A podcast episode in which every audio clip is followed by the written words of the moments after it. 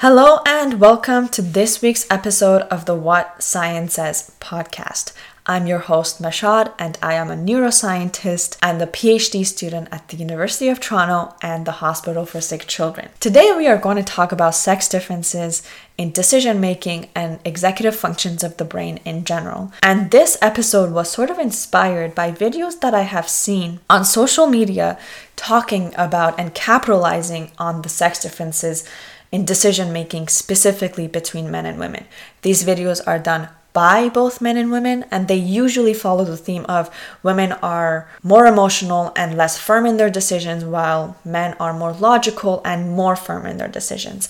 And I wanted to see what science has to say about that. A lot of the information that I will talk about today comes from a beautifully written review that I will reference in the caption of this podcast episode. And also, I will use the terms male and men and female and women interchangeably because that is what the studies and the review have done. But all of the human studies were done on cis women and cis men. All right, let's jump right into it. The four executive functions that we are going to talk about today are attention, impulse control, decision-making, and working memory.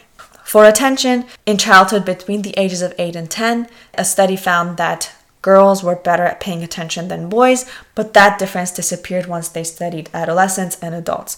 So there are no differences in attentional abilities between men and women and adolescent boys and girls. This is even true for individuals with A D D and A D H D. However, what they have consistently observed sex differences in is impulse control and reaction times. Men consistently show that they have faster reaction times and less impulse control than women. And females make more omission errors because of the slower reaction time compared to males, while males make more commission errors because of the faster reaction time and the less impulse control. All right, now let's jump into decision making, which I think is the most interesting one.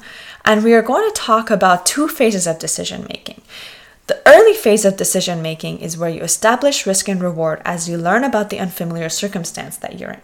The late phase of decision making is where you've collected substantial evidence about risk and reward, and then you select among the various options that you have. So there is an apparent gender and sex difference in decision making, but this is in the assessment of risk, not reward. Studies have found time and again that females and women are more sensitive to negative outcomes and punishing outcomes. In fact, a study done on mice found that there is a region of the brain that fires more when there's a negative outcome. This is true for both male and female mice, but in the female mice, that region of the brain fires even more than the male mice. So that could be a potential mechanism for why female mice and also female humans are more sensitive to negative outcomes and punishing outcomes. So going back, in the early phase of decision making, females are more likely to avoid loss because they are more sensitive to a negative outcome than males.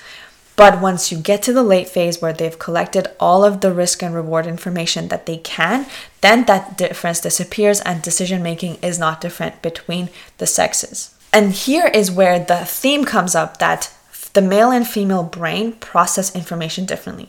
A lot of the times they reach the same outcome, but sometimes they process the information differently. And we see that with working memory as well. So working memory is incoming information that you need to keep into your in your brain to continue a conversation or to solve a problem in real time. For example, remembering an address that someone texts you as you switch between apps to put that into your Google Maps. There are no major differences observed in working memory between the sexes, but if there are differences observed, they usually favor women and females, and some studies have found that females may have a little bit of a better working memory. But again, there are no major differences in working memory. But again, that theme of processing information differently between the male and female comes up because they did a study on adolescent boys and girls, and what they found was that while the outcome of doing working memory tasks were the same, the brain activity was different between males and females. And basically, the path that the brain takes may be different between males and females, again showing that they process information differently. Also, they've shown that women rely on allocentric cues, basically meaning that they relate the incoming information to information that they already know. The pen is next to the computer on the desk, whereas men rely on global cues. The pen is on the right side of the table. Again, processing information differently, but coming to the same outcome. All right, now we're going to review. There are no sex differences for the most part in attention, but males have less impulse control than females. When it comes to decision making, in the early phase of decision making, women are more sensitive to negative outcomes and more likely to avoid loss. But in the late phase of decision making, when they've collected all the information, that does not seem to be true anymore. With working memory, there seem to be no major differences in general, but what we see is that if there are differences, they tend to favor women. Now, one thing I want to highlight though is that sex differences in decision making and the executive functions of the brain account for less differences than inter-individual differences ever will. So you and I will make decisions differently, not because for the most part that we belong to the se- different sex or different gender, but because we are different individuals with different backgrounds, different development, different childhoods, different infancies, different pregnancies, and different times in the womb. And that is more likely to change the way that we make decisions than sex or gender in and of themselves ever will. With that, I'd like to conclude today's episode of the What Science Says podcast. Thank you for being on this journey with me. If you have any suggestions for future episodes or any feedback, I would love to hear it. Have a great rest of your day and great rest of your week, and I'll see you again next time.